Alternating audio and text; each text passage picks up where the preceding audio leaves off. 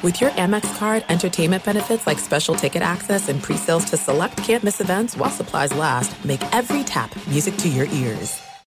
I'm Saleha Mohsin, and I've covered economic policy for years and reported on how it impacts people across the United States.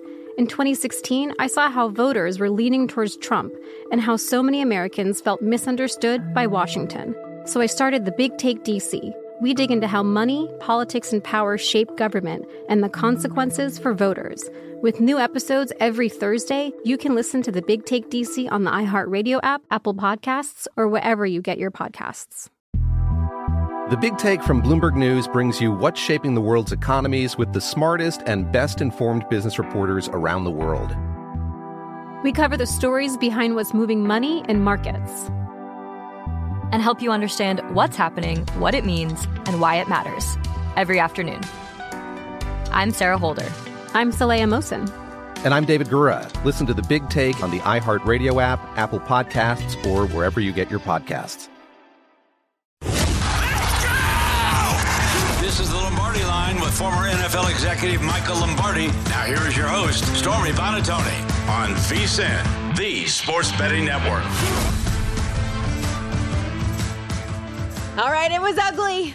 It was a tough end to an otherwise magical tournament run for San Diego State, but a huge congratulations in order for the UConn Huskies, your 2023 college basketball national champions. Alongside Michael Lombardi, I'm Stormy Buonantony. Got a great show ahead. We will recap everything that happened last night in the national championship. We got lots of NFL draft conversation ahead as well. Thor Nystrom is going to join the program. Will Hill stopping by, Michael, and he's got some NFL win totals running through. So mm-hmm. we'll have a really, really good show. Um, but man, last night was a tough one. Can we talk?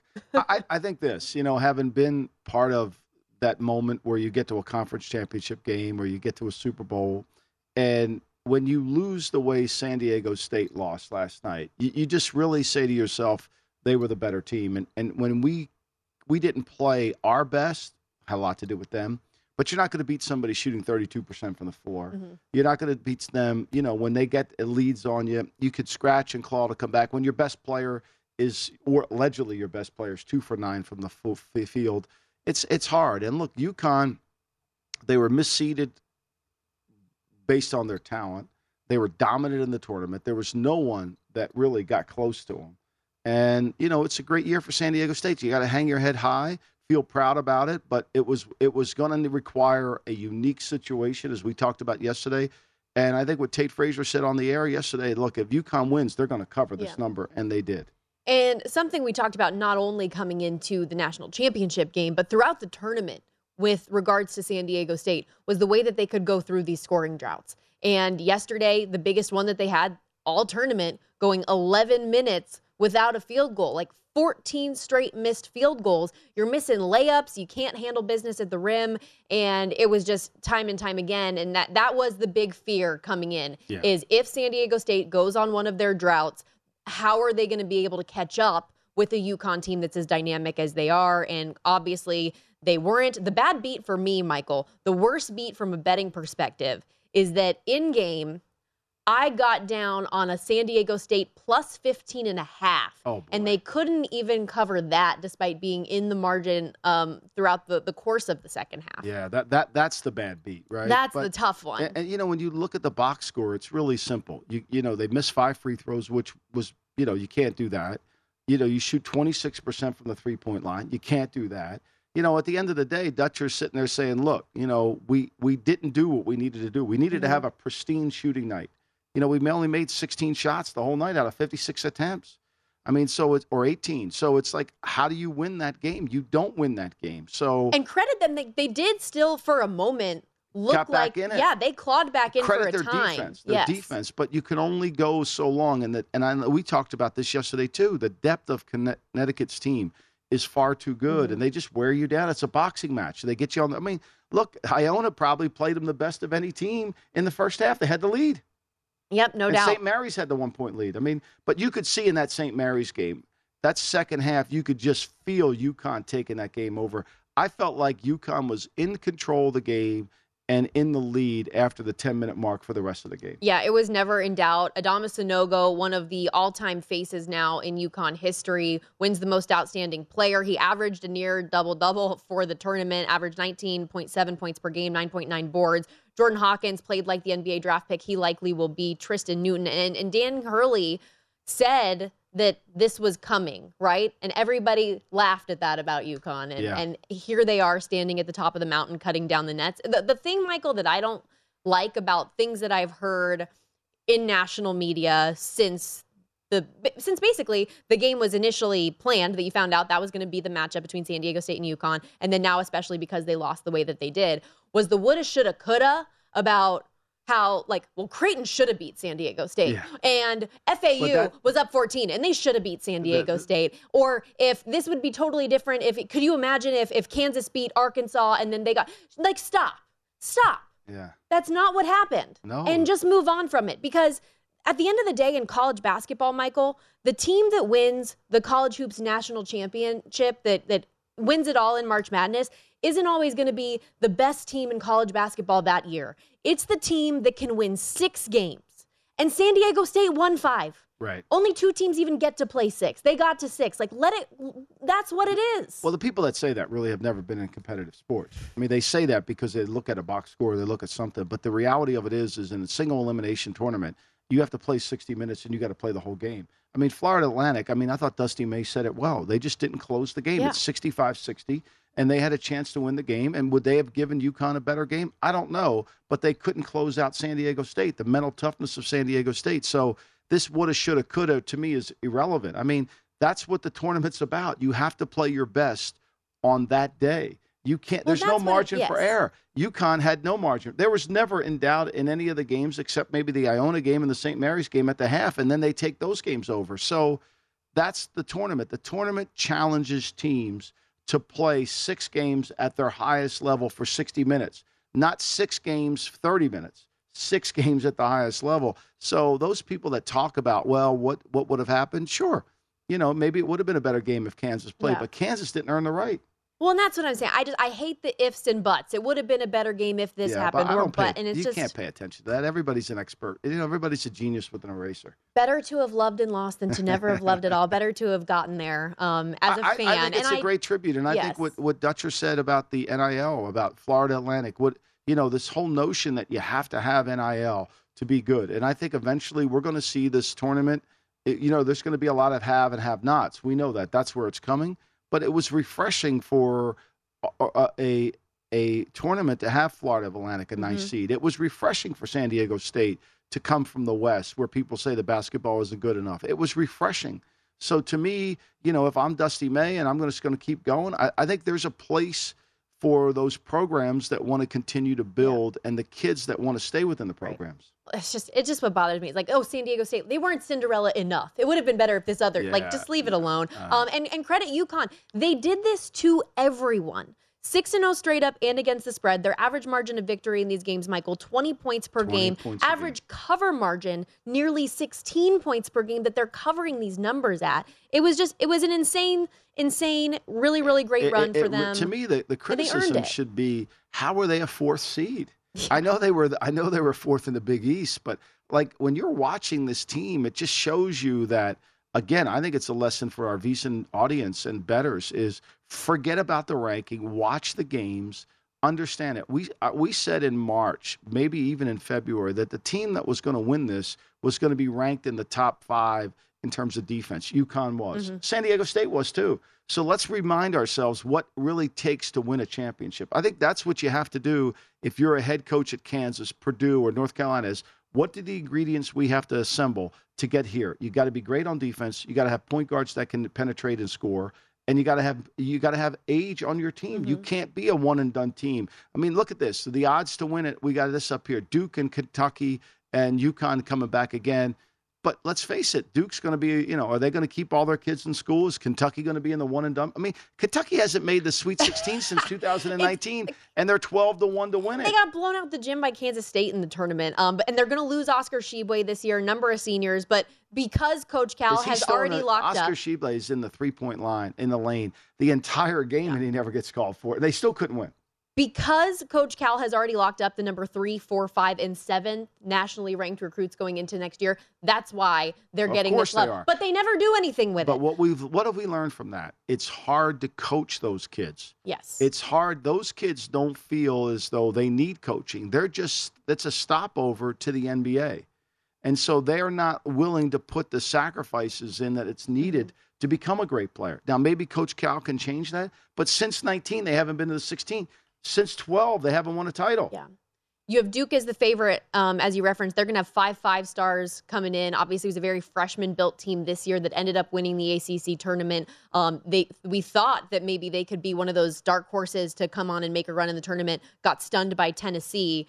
Um, as for UConn, though, they are the third shortest shot to repeat as champions. This, by the way, their fifth championship in 25 years. we Amazing talk about the blue bloods of college basketball. They should certainly be in that conversation. No doubt. Jim Calhoun started this program and if you've you've ever been to Storrs, have you done a college game from Storrs? I have not. Oh my gosh, it's it's nowhere. I mean, it is in the middle of nowhere, and and it, it's amazing that they've been able to have this. Jim Mora did an incredible job getting their football program back this year. So, you know, it's a tribute to the Calhoun program that he was able to start and really get this thing to where it needed to go, and and and it was a great hire by by UConn to bring Dan Hurley in, and he went through his lumps and reminded everybody, it's you know we're going to be back here. We're we're a blue chip program, and they are. So I, I think it's great. You know, I think it's good for college. I, I love Marquette. That there they are in the Big East, and they're they're in they're where their odds are. Shock, Shaka, you know, I mean, I think he went to the right place for him. A lot of this is you got to be where you can coach the kids. Why did Jay Wright leave Villanova? Because Jay Wright feels like I can't take five stars and coach them. I need three stars and make them five stars. That's why he left. So I, I think you got to know where you are in college. I like seeing Marquette up there, especially after they were a team that was picked so low in the Big East, end up shocking everybody to win the conference this year. The Big East certainly back on the rise um, in this spot. UConn, by the way, they're 60 to 1 preseason odds, saw as high as 80 to 1. The longest by an eventual national champion since 2014 when UConn won as a 65 to 1 shot. This is a team that was unranked in the preseason. They went through that stretch in January that we talked about where they lost six of eight games. They did not win the conference tournament. Um, but outside of the Big East, non conference play, they were 17 and 0. They won every one of those games by more than 10 points. And now they are the 2023 It- national it's a great lesson for all of us to learn. Ignore the noise. Ignore ignore the noise. Just look at the teams and see where they can go. Good coaching with great with great talent is always going to be there. Also, your guy Tate Frazier had a good tweet. Said it's literally way too early for even a way too early top 25. Half these teams won't even be constructed until mid June thanks to the portal. That is very true. SDSU get no love, by the way. They are as high as 80 to 1 out there. Wa- Um, Watch, watch them. I mean, Boca Raton's a nice place to go play basketball. I Yep. can tell you that. FAU 50 to 1, bringing back a lot of their roster.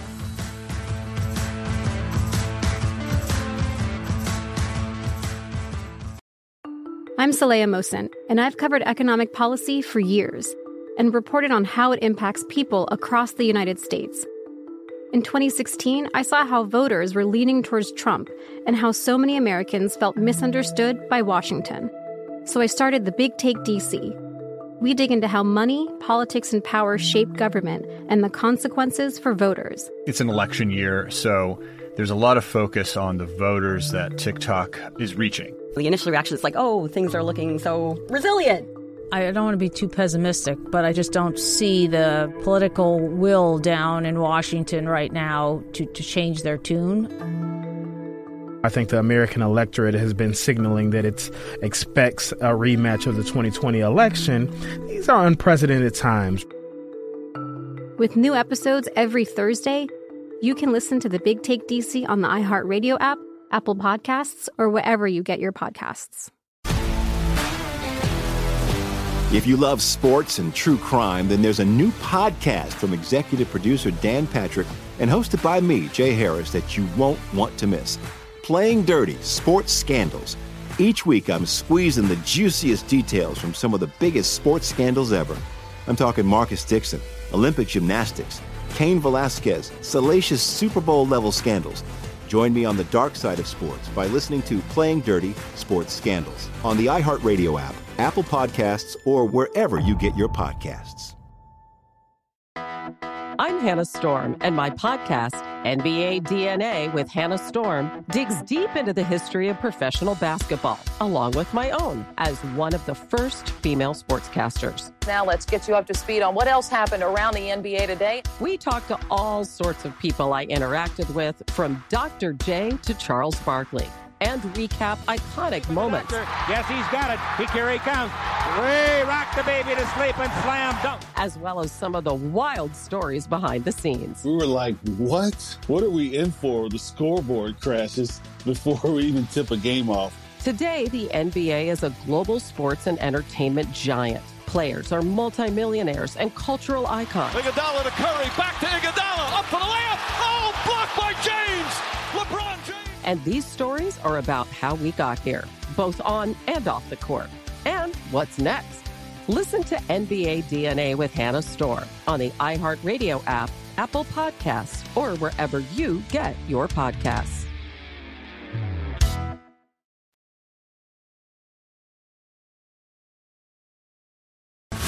This is the Lombardi line with former NFL executive Michael Lombardi. Now, here is your host, Stormy Buonantony, on VSIN, the Sports Betting Network.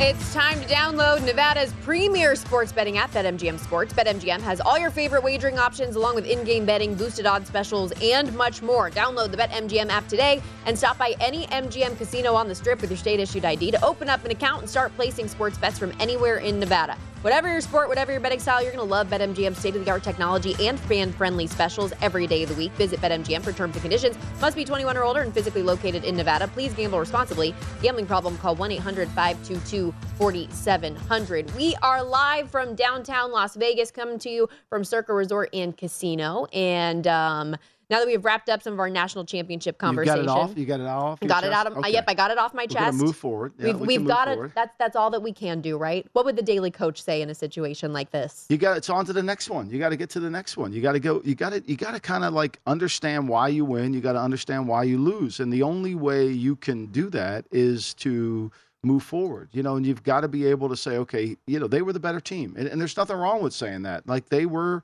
they were playing their best at the right time and credit Dan Hurley but it, th- that mm-hmm. doesn't diminish what San Diego State did you know? I mean it's remarkable and they can build on it and I think if their players have the same mentality of like never being satisfied comfort is what kills most organizations. If they're not comfortable they'll move forward they'll go on I feel like an athlete. I've got the 24 hour rule for myself. I was upset last night, slept it off, woke up this morning, and I'm in better feelings. And I've I am kind of reflecting more so on the journey of what a wonderful season it was and how exciting. Um, first time again for San Diego State ever to reach the national championship. First Mountain West team to do it too. Obviously, UNLV won a national title back in 1990, but they were not a Mountain West. The Mountain West didn't exist um, at that point. Okay, let's get into some NFL draft talk Yeah, because oh, it's another day. We got a new mock draft that's coming out from one of the big prognosticators. So, Todd McShay's latest mock draft on ESPN came out today. He has flipped his tune on CJ Stroud and Bryce Young. His previous mock had Bryce number one. Now he's got Stroud going one to Carolina. They've got a trade at three that the Colts go up to get Anthony Richardson. Um, Will Levis, as we go down the line, is going 14th to Tampa, and Hendon Hooker going 23rd overall to the Minnesota Vikings. So I want to do the quarterbacks here first. Well, I, I think uh, let, us start with C.J. Stroud. I, I still believe it's Bryce Young. I think this is uh, that's that's going to be the pick to me. I don't know why he flip flopped on that because, well, because I mean, look here, you got to understand these mocks, right? They're getting information from agents. You know, do you th- really think that anybody in Carolina is going to tell Todd McShay what they're going to do? They're going to misinformation Todd McShay. I mean, if we go back and study these mocks, you know, and, and the unreliability of the mock, you know, we, we take it like it's the holy grail. We we we should genuflect when we start reading. Oh my gosh. So you you got to talk to the right people, the decision makers in organizations. If you talk to scouts, they're not really privy to be in the room. A lot of scouts aren't even in the draft room. In New England, their scouts are working on next year's draft come draft time. So you know they're not a decision maker. They're not entitled to be involved in the, in making this. So I, I do believe it'll be Bryce Young. I've been told reliably it'll be Bryce Young. Could they flip and go to C.J. Stroud? I don't know. I, I don't think so because when you watch the tape and you watch C.J. Stroud and you're going to take a quarterback who does that to look to the sideline Yep. for every play, you know, it's a little bit difficult. Now, if I'll say this again, if Bryce Young were fi- six feet two, the Bears would have never traded the pick. Yeah, if he's 6'2", 215, there's no question about it. No doubt. He's the best player. He's the best player. Watch the tape. See, this is what happens. We stop watching tape now. We start throwing names around. I'll give you a guy here, Will Anderson. You watch the tape on Will Anderson. I, I don't understand the euphoria with Will Anderson. I watch the tape. You know, if he was this elite pass rusher, this dominant player, this Chase Young, this Bruce Smith, people forget Bruce Smith, they wouldn't have given 50 points up to Tennessee, right? They tried to rush four, they couldn't get there. Tennessee's never in a six man protection, a seven man protection. They didn't double him. You know, they blocked him. So we, we tend to take good and put it up into great. But let's stay on the quarterbacks. I digress. I think it'll be Bryce Young. Yeah. I think two will be Stroud. And I don't think Indianapolis will move. I think Indianapolis will stay at four. And I don't really think Anthony Richardson will be a consideration for Indianapolis. What confused me most about why McShay flopped the pick was in his analysis, he said um, that McShay was told by decision makers in Carolina that they are all leaning the same direction, but just no, like, no, he doesn't know what direction that is. But they're all he- leaning the same because direction. he has You- Stroud rated higher than Young. That's why. He, So like, we have to go just- back to what he now. now but he legitimately record, didn't know. He just I, flopped it. I just to admire flop. Todd. He works hard. He's never been in a draft room. Let's just Right. put that on perspective. He's never put together a board. He's never gone through. I mean, he's he's watching players. He's not studying the game. He's just watching players. Why do you feel confident that the Colts are not going to trade up? because I think when you really break, as I've been saying here, they only have one player on their team at quarterback in Gardner Minshew. And so if they take Anthony Richardson, they're going to be 1 in 15 and they don't know what they're going to become. I think it'll be Will Levis at 4. I think they'll take a, a guy who they feel like has athletic skills. He's got an arm. There's some things you don't like about Will Levis. There's no doubt. I'm not in love with him, but you could make a case that you could build an offense around this guy and he represents what you want to do. If you take Anthony Richardson, you know, you're taking a guy that has a lot of talent but doesn't play the position. Even, you know, we all talk about the Utah game. I watched the Utah mm-hmm. game yesterday. There's a lot of mistakes he makes on that tape in the Utah game. There's a lot of great plays he makes, but there's a lot of mistakes. There's a lot of of opportunities that he doesn't cash in on and he doesn't recover. It's it's going to be a process. So if you're if you're Chris Ballard at four, four why would you want to trade up to get Richardson? I don't think Richardson's going to go that early. I think people have watched him and they see what I see on the tape is great talent. What are we going to do with him? Yeah, and so like let's say uh, you're you're not as concerned if another team wants to trade up and take that three pick if you don't care whether or not you get Anthony Richardson. The only reason a team is going to trade up is going to try to make a deal with with um, the Cardinals there is if they want Anthony Richardson. Nobody's going Right. to trade up for Will Levis. See what we remove from all this in this conversation is we we think no teams have grading systems, okay? Because these people that do mocks have no grading system, so they just put players in random spots, okay? When you have a grading system, like in the New England system or the Cleveland system that Belichick has, and and I and I've been a part of, you can't grade Anthony Richardson high enough to pick him the mm-hmm. third pick overall. You cannot. Now you could say, how can you grade Bryce Young to be the first pick? There is a category for the, the, the smaller player, what we call a C player. You can grade him up to a 7-0, which would make him there. You cannot grade Anthony Richardson high enough to make him there. He's a developmental player. So the highest grade you could give him would be somewhere in the second round where you're saying he's a potential starter, not a starter. And so, therefore, I think teams that have grading systems, the Ravens, you know, the Panthers, they all have grading systems. You can't do that. And we take that out of it. All we talk about is where they're going to go. We don't talk about how they're going to play. the the from a value standpoint in terms of betting, um, the third quarterback selected market currently on DraftKings, Anthony Richardson is a minus two seventy five odds on favorite to be the third quarterback selected. Will Levis I, I would take I plus would two bet- I would bet Richardson over three, and I would bet Will Levis under the four. And I would take Hayden Hooker, who I, you know, I watched Hayden Hooker yesterday, and I talked to a lot of teams. Everybody loves Hayden Hooker's personality. Everybody loves his character, his work ethic. There's no one that I talked to in the top 10 or the top 15 that is going to take Hayden Hooker. So I thought you were going to like this because you asked for Malik Willis data yesterday. Yes. and I got it for you. There you go. So, um, NFL draft analyst Chad Reuter, by the way, had Malik Willis and Kenny Pickett a month prior to the draft, both going top three. Right, there you go. So, just want to have that one out there. In his final projection, still had Willis going eight to Atlanta. Mel Kiper had Willis six to the Panthers 15 days prior to the draft. In the final versions, McShay and Mel Kiper both had Willis going 20 to the Steelers. Um, Daniel Jeremiah and Dane Brugler of The Athletic um, had Pickett to the Steelers, Willis sneaking in at the last pick in the first round to the line. So all these guys, about a month out, had Willis very, very high. Same where we and the right farthest he dropped, even still, was first round. He ends up being a third round pick. ends up being a third because there's because you couldn't grade him high enough off of Liberty tape to say he's a starter. He's a and then when he played last year it was a disaster. He's a potential starter at best. But we don't get we don't use verbiage to describe the player. We use where he's going to go. So that's why these mocks are so mm-hmm. messed up. And that's why any professional who's been in a draft room looks at the mocks and laughs because there's no way you could grade that player that high. And if you're going to draft someone, he's got to be able to. And and the, and to say that Hayden Hooker's going to go in the first round, coming off an ACL, he's not going to play next year. Mm-hmm. You're going to have to pick up the fifth year option in the first round. Will he go in the second? I don't doubt that he will go in the second because he's very accurate and he's got great character. But he does not read coverages. That Tennessee offense is not a pro offense. They get four receivers out, but it's not a pro offense. Yeah, you have made it very clear that you feel like he is a system quarterback when it comes to like oh. Josh Heupel and that offense really set him up for success with what he does. Also, speaking of last year's draft, remember Matt Corral and Desmond Ridder were both considered fringe first round picks. There you go. What round did they also go in? So just keep that in mind. Um, a lot of this is very much so in flux to be determined, and it's an information game. And if you don't have the information, you don't know. And a lot of these prognosticators do not have that information.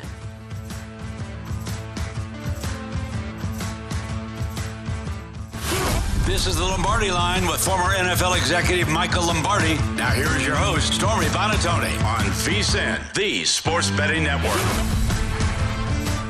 Get everything you need to bet on baseball this season with 24 7 streaming. Daily best bet emails, including advice, data, and strategy for just $9.99. Our experts are also gearing up for golf's first major of the year coming up at Augusta beginning this Thursday for this year's Masters betting guide. Wes Reynolds profiles every single player in the field, and Matt Youmans has his best bet. Sign up today. Get full access to VSIN through the NFL draft for just $9.99 at VSIN.com slash subscribe. Also, make sure you check out VSIN's podcast long shots where similarly get like a full hour of content just breaking down the different models and projections everybody has. Th- this Masters guide is incredible. I mean, it's so good, and you know we all love to watch the Masters, and we all love uh, Augusta National. But the guide is so good because I think on the surface you think, well, we can't make any money betting golf, but you can. And when you read the guide, there's a lot of information for you to kind of understand it. And and if there's ever a course that you know the game has to match the course it's this one here. And that's why we love it so much because we all know the holes. We all know the pin placements from watching it. And so i just think the guide is is a, another tool in your tool belt to help you so i would urge everybody to take a look at that and, and buy it because if you you can make money in the golfing world Yeah, course history at Augusta is so much better than the majority of events that we're going to see because they play on the same course every, Every single time. year. So and, and and you know and we'll see what the weather's going to play a factor if it rains how they handle the greens but that's what makes it so good and and who's putting whose putter's hot right i Mhm. mean who's whose short game is on par i mean that's the thing that makes it so good Yeah, world number one Scottie Scheffler alongside Rory McIlroy, who finished runner-up in last year's Masters. Um, they You are atop pick? the You odds board. Like Not yet.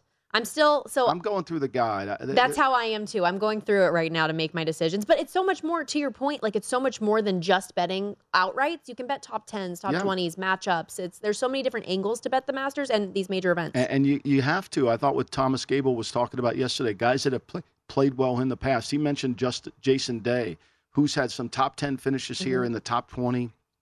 You know, he's kind of suffered through, has some ups and downs. But, you know, I mean, look, that what makes it fun is to be able to root for a guy, you know, and, you know, hopefully that your guy is going to be there on Saturday afternoon when you're kind of sit there and, and you're out by Stadium Swim watching it.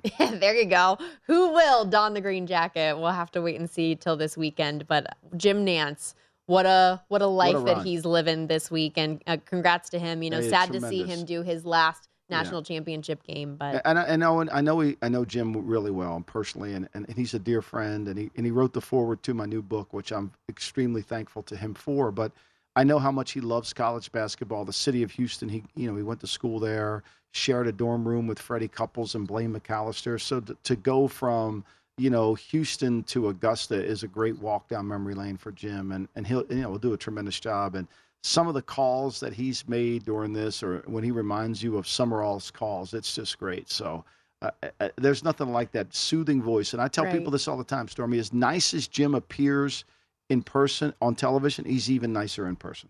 That's the best to hear because you you always hear um, you never want to meet your idols, right? yeah. But he is somebody that is the voice of so many of our memories, and yeah. for that voice to actually be a a good person, I think that that goes a long way. I want to wrap up some more of our draft conversation here. We're going to talk through a lot more props with Thor Nystrom when he joins us later on in hour two. But another thing I found interesting about Todd McShay's mock draft this time around mm-hmm. was the elevation of Jalen Carter. Last time out, he had him around 12. Now he's going five to Seattle in this latest projection. And I think that that's notable because so much has been made about Jalen Carter off the field and what that might mean, but the talent is undeniable when it the comes to The talent is undeniable. And I mean, when you watch him play, you feel him. You know, there's times you watch Will Anderson play, as I mentioned earlier, you don't feel him. And Will Anderson has kind of is a great kid and he works hard, but he's kind of I think he's been portrayed to be a little bit better than he actually is. Mm-hmm. I don't think Carter's that category because Carter is an old fashioned five technique. He can slide down what the things you like about Carter is his ability to play on the edge in a four man front, to set the edge in a four man front. And then on third down, he can come inside and rush against the guards and use his quickness and use his ability to push people back into the pocket. So uh, this is not a football decision in terms of do you pick them. This is clearly about do we agree to the character. You know, the bigger issue is the, the off the field incident where those that young girl and the player unfortunately passed uh, got in a car accident. What, what was his involvement? He was charged on a misdemeanor on that. What more is entitled there? You know, the body cam came out yesterday about about the incident. So the teams are going to have to dig deeply here, and then the weight gain. Mm-hmm. And then you know when he went off the rails and he started to gain weight, defensive linemen are, are hard to, to to handle. They're, they're they're hard to handle. All the great ones typically are if they were nice and comfortable, they'd be offensive linemen. But their defensive linemen are difficult. So you're going to have to really get into the character of this kid. But the talent is really strong. And that's the thing, though. It's it's not just the character with the one incident because it is something that throughout his career there have been like a little bit of questions, and yeah. I know that that Georgia has done their best to come out and say, "What are you guys talking about? This well, is crazy." But I'm I'm not so sure because I've heard it from other places. We have to understand this. What we have to understand this as a, eh, because we are in the betting information business is Georgia has a job to do, and that job is to protect Jalen Carter. So anything they say publicly is going to be. And they have to do that. Kirby Smart is not going to reveal anything about what he knows about Jalen Carter's character, his work habits, because he has to protect this program. So you can't expect him, and you can't take anything that he says, no disrespect to Kirby, mm-hmm. at face value. Mm-hmm. We can't as betters either we have to dig deeper than that because you cannot rely on him to be truthful, no matter what your relationship is, because it hurts his program if he says something wrong about Jalen Carter. Because that word gets around, and all of a sudden, hey, Kirby killed that kid, or this guy killed that kid. You can't do that. You've got to be, you got to understand that when you're asking the people at Georgia about Jalen Carter, you're going to get positive answers. Correct. You've got to find the people that know the truth, that are willing to tell you the truth, that are outside the program. The draft position number as it stands currently for Jalen Carter is seven and a half. The two teams favored to land him, according to DraftKings, are the Lions at six and Seattle at seven. Um, Lions three to one, Seattle plus 330, and then you have Chicago there at nine plus 450 as kind of the shortest teams and, on the and board. look, the, the Lions, you know, they, they released Michael Brockers at the start of free agency, so they need a big guy inside. He would be really good for them.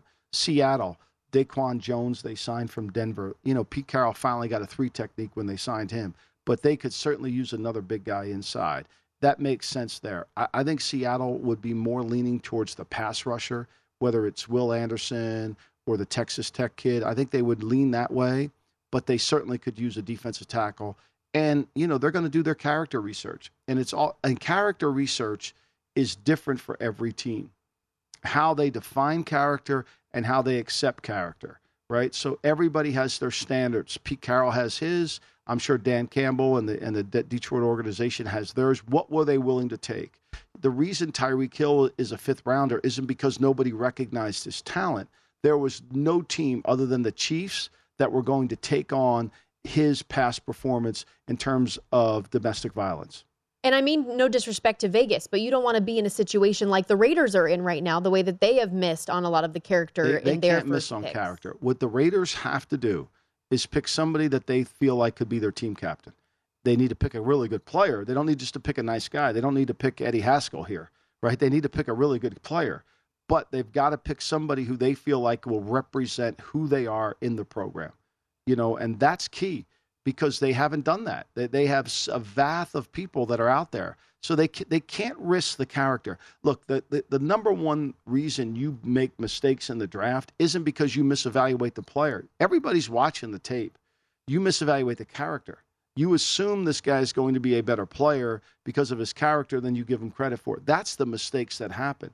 On Anthony Richardson, you're assuming his work habits you're assuming his character is going to offset his inability to play that to, to make up the ground he needs to. I think that's really risky. I think that's risky. So that's why I don't see Anthony Richardson going in the mm-hmm. top 10. Mm-hmm. Are you, as an evaluator, are you looking for more reasons why or why not about a guy? You're looking as you start, why not? Prove to me why this guy should be, why we should consider him. Tell me why. You know, one of the biggest mistakes we've ever made in my career was we were told Warren Sapp was a bad guy. We were told by the league security office not to draft him because there was rumors and innuendos about Sapp before the draft that were not true. That were not true. So we passed on him. We traded down in the first round. We should have picked him. He would have been a hall. we needed a 3-3 technique.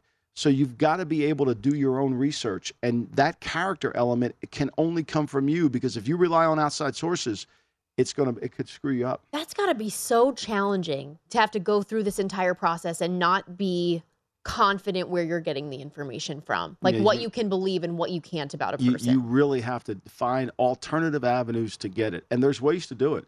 It, it, but you're not doing it in the football office. You're not going to find out about Jalen Carter in the football office. Really, really good conversation. Um, I'm I'm just so intrigued by all of the inner workings of the draft and what goes on behind the scenes. We're going to take a quick break. When we come back, Will Hill is going to join us. He has a number of NFL win totals already getting in the account and maybe a baseball play oh, for God. today as well because he's busy. He's yeah, busy. Running networks.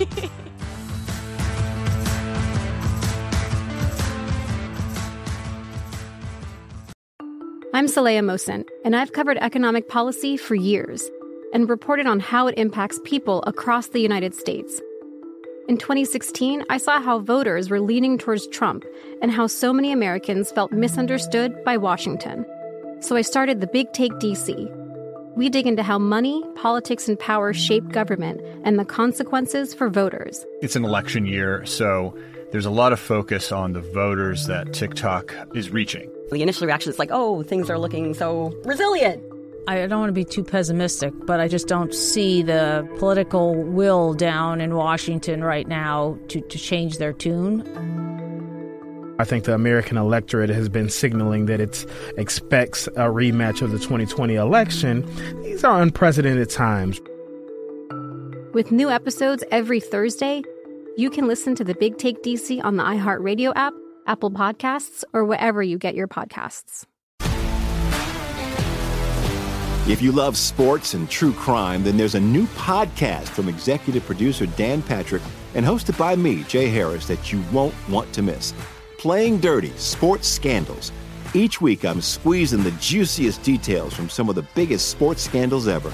I'm talking Marcus Dixon, Olympic gymnastics, Cain Velasquez, salacious Super Bowl level scandals. Join me on the dark side of sports by listening to Playing Dirty Sports Scandals on the iHeartRadio app Apple Podcasts, or wherever you get your podcasts. I'm Hannah Storm, and my podcast NBA DNA with Hannah Storm digs deep into the history of professional basketball, along with my own as one of the first female sportscasters. Now let's get you up to speed on what else happened around the NBA today. We talked to all sorts of people I interacted with, from Dr. J to Charles Barkley and recap iconic moments. Yes, he's got it. He carry comes. Way rock the baby to sleep and slam dunk. As well as some of the wild stories behind the scenes. We were like, what? What are we in for? The scoreboard crashes before we even tip a game off. Today, the NBA is a global sports and entertainment giant. Players are multimillionaires and cultural icons. Iguodala to Curry, back to Iguodala, up for the layup. Oh, blocked by James. LeBron James. And these stories are about how we got here, both on and off the court. And what's next? Listen to NBA DNA with Hannah Storm on the iHeartRadio app, Apple Podcasts, or wherever you get your podcasts.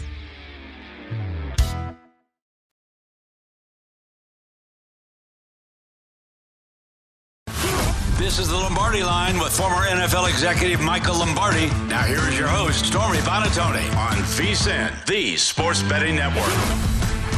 Even a wager that misses can still be a slam dunk with BetMGM, an authorized gaming partner of the NBA. Place an NBA one game parlay wager with four legs or more, and if you miss one leg, you'll receive up to $25 back. Just opt into this promotion on BetMGM's app or website. With one game parlay, you can make selections within a single NBA game, including team and player props. Opt into the promo, then place an NBA one-time parlay wager of four legs or more, and you'll get up to 25 bucks back even if you miss a leg. BetMGM and GameSense remind you to play responsibly and offer resources to help you make appropriate choices. Visit BetMGM.com for terms and conditions. Must be 21 years of age or older to wager. All promotions subject to qualification and eligibility requirements. Rewards issued as non-withdrawable bonus bets. Bonus bets expire seven days from issuance. Please gamble responsibly. Gambling problem? Call 1-800-GAMBLER. Promotional offer not available in D.C., Mississippi, Nevada, or New York. Alongside Michael Lombardi, I'm Stormy Buonantony. We are live from Las Vegas. Excited to welcome in good friend of the show who has about what 80 jobs now. He's running leagues, he's running networks, Oh, all man. the things. I've never seen a guy so busy and have and has all the and he's got every answer. Trust me. And there's His a smiling director. face. Will Hill at not the Will Hill on Twitter, VSIN contributor, awesome part of the VSIN family. Welcome in, Will. What's going on, my guy?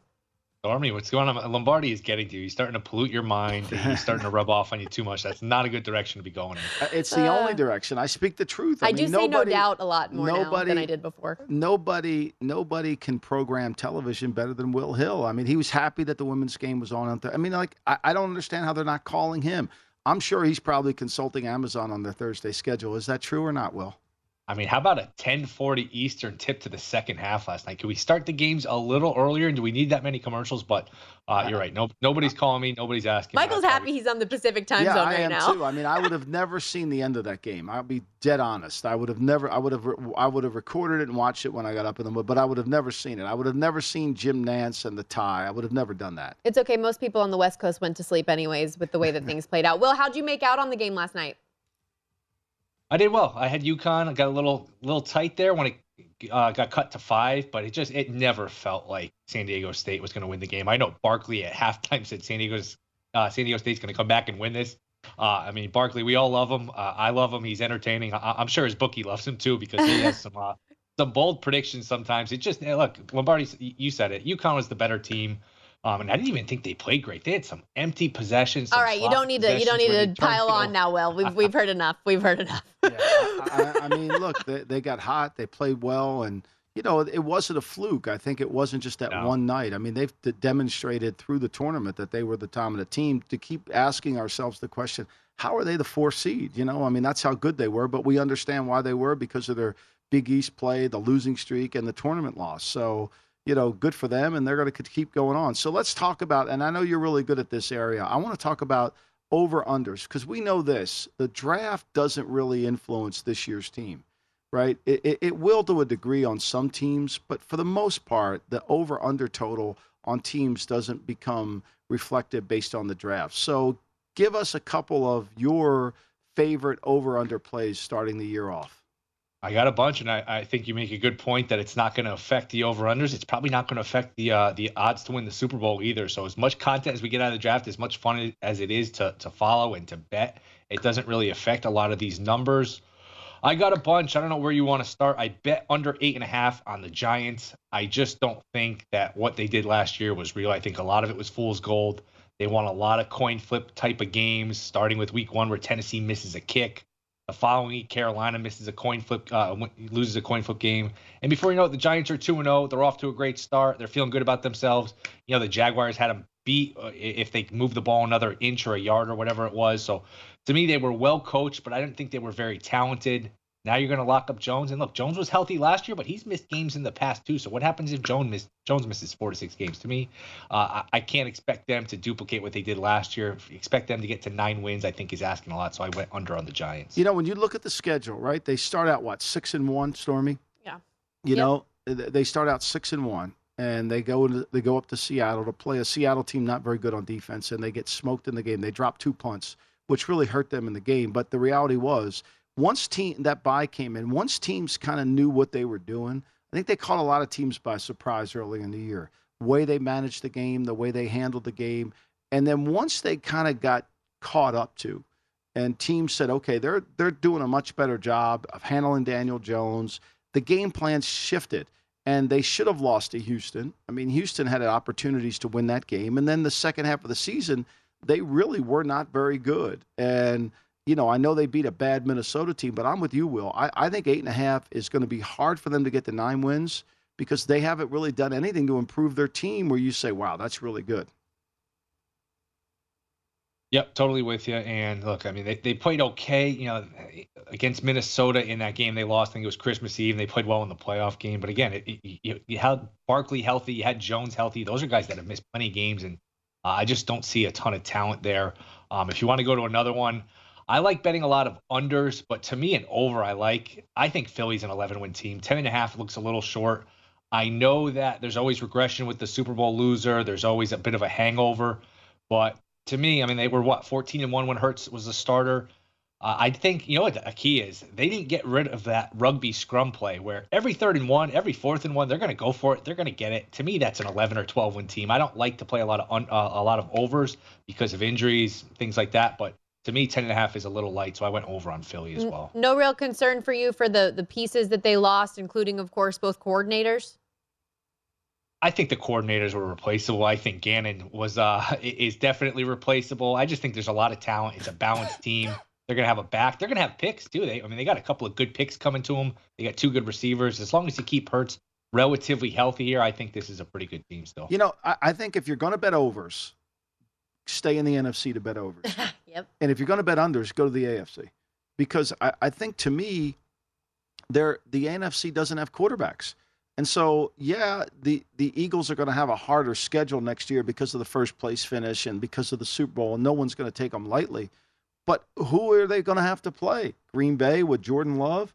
Who are they going to play? You know, I mean, there, there's no team that you're worried New Orleans beat them last year with Andy Dalton. I get that, but Jalen Hurts was hurt in that game. But what teams are out there that are just so formidable? We know the Cowboys will be good.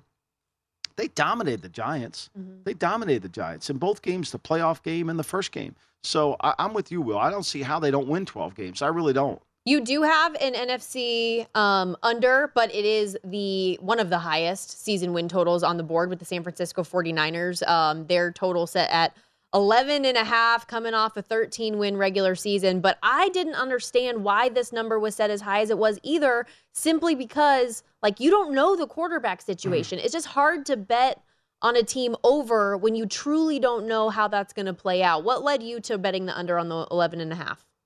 Exactly what you just said. I'm glad you agree with me. I was worried I was going to ruffle your feathers. I was talking about San Diego State. I'm down on the Niners. I thought this was going to hurt our yeah, friendship we're... a little bit, but you said it. You can't just pencil a team in. I know it's an all-star team uh, in terms of the roster. I know they have a great regular season coach in Shanahan. Uh, but to me, you can't just pencil a team in for 12 wins. 12 wins is a lot in the NFL when you don't know who the quarterback is. Maybe it's Purdy, maybe it's Darnold.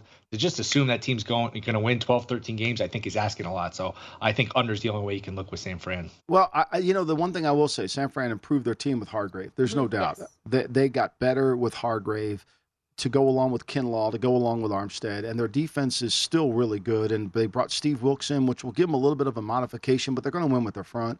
They're going to run the ball. They've got great skill players, and I think Sam Darnold will play effectively if he has to play.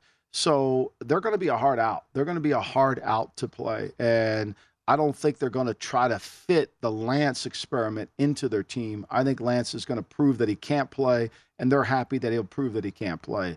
So I do think 11 and a half is hard, but I think they're going to be a hard team to Yeah. play. And I don't know what their Super Bowl odds are, but the way they've handled their team this offseason, they'll get Bosa re-signed. The one thing you worry about with San Francisco is Bosa has a tendency to get hurt. They have injuries that happen to their team too often.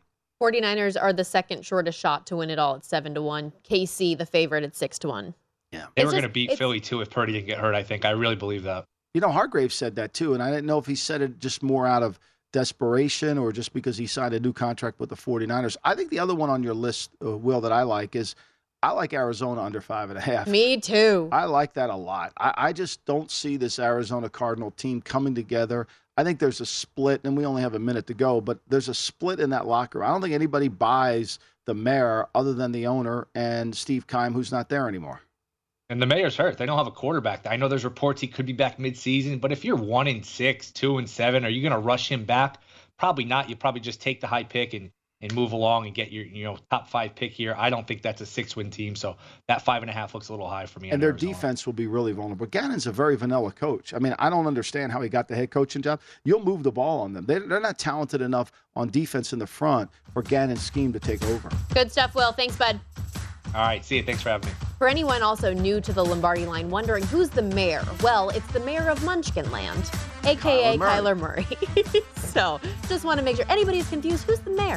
There you go. That's- Lock I, it I in. just forgot that. I thought, you know, we've been doing shows. I thought, you, you know, I, there should be a glossary. Right? We need, yeah, we need to get something written now. We'll be right back on the Lombardi line. This is VSIN, the Sports Betting Network.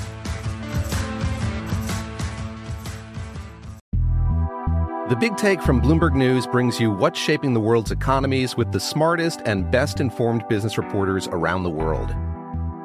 We cover the stories behind what's moving money and markets. and help you understand what's happening, what it means, and why it matters every afternoon. I'm Sarah Holder. I'm Saleha Mohsin. And I'm David Gura. Listen to The Big Take on the iHeartRadio app, Apple Podcasts, or wherever you get your podcasts. I'm Saleha Mohsin, and I've covered economic policy for years and reported on how it impacts people across the United States. In 2016, I saw how voters were leaning towards Trump and how so many Americans felt misunderstood by Washington. So I started the Big Take DC. We dig into how money, politics, and power shape government and the consequences for voters. With new episodes every Thursday, you can listen to the Big Take DC on the iHeartRadio app, Apple Podcasts, or wherever you get your podcasts. More Than a Movie is back with season two. I'm your host, Alex Fumero, and each week I'm going to talk to the people behind your favorite movies. From The Godfather, Andy Garcia, He has the smarts of Vito, the temper of Sonny, the warmth of Fredo, and the coldness of Michael. to the legend behind La Bamba, Lou Diamond Phillips. When I walked in, I didn't think I had a shot at Richie because John Stamos' picture was already up on the wall. Listen to More Than a Movie on the iHeartRadio app, Apple Podcasts, or wherever you get your podcasts.